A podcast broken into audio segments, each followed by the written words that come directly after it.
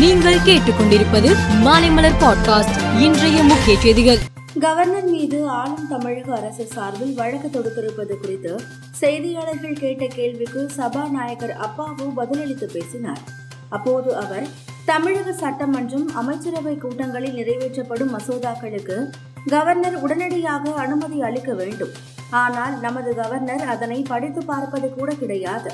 இதனால் மசோதாக்கள் கிடப்பில் போடப்படுகிறது என்றார். சர்க்கரை ஆலைகளுக்கு இரண்டாயிரத்தி இருபத்தி இரண்டு இருபத்தி மூன்றாம் ஆண்டுக்கான அறவை பருவத்திற்கு பதிவு செய்து கரும்பு வழங்கிய விவசாயிகளுக்கு சிறப்பு ஊக்கத்தொகை வழங்குவதற்காக இருநூற்று ஐம்பத்து மூன்று புள்ளி ஏழு பூஜ்ஜியம் கோடி வழங்கப்பட்டுள்ளது.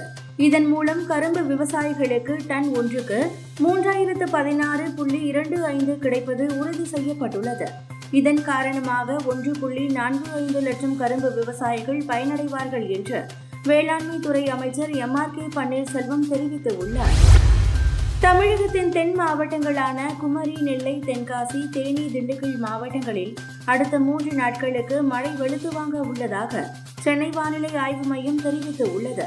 சென்னையை பொறுத்தவரையில் சென்னை மற்றும் புறநகர் பகுதிகளில் மிதமான மழையும் அவ்வப்போது கனமழையும் பெய்யக்கூடும் என்றும் குறிப்பிடப்பட்டுள்ளது.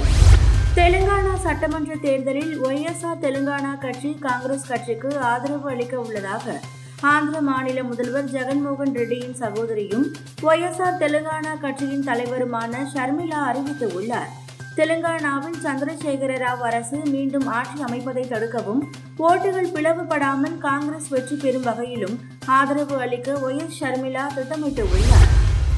கேரள மாநிலம் எர்ணாகுளம் மாவட்டம் களமச்சேரி பகுதியில் கிறிஸ்துவ சபையில் வெடிகுண்டு வீசிய விவகாரத்தில் கைது செய்யப்பட்ட டொமினிக் மார்டினுடன் தொடர்பில் யாரேனும் இருந்தார்களா என்று கண்டறியும் பணியில் என்ஐஏ அதிகாரிகள் ஈடுபட்டு உள்ளனர்.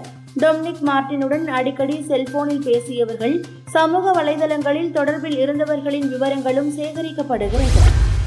ஹமாஸுக்கு எதிரான போரில் இஸ்ரேலுக்கு அமெரிக்கா தனது ஆதரவை அளித்து வருகிறது. அமெரிக்க வெளியுறவு மந்திரி மற்றும் ராணுவ மந்திரி ஆகியோர் கடந்த மாதம் இஸ்ரேலுக்கு பயணம் மேற்கொண்டனர்.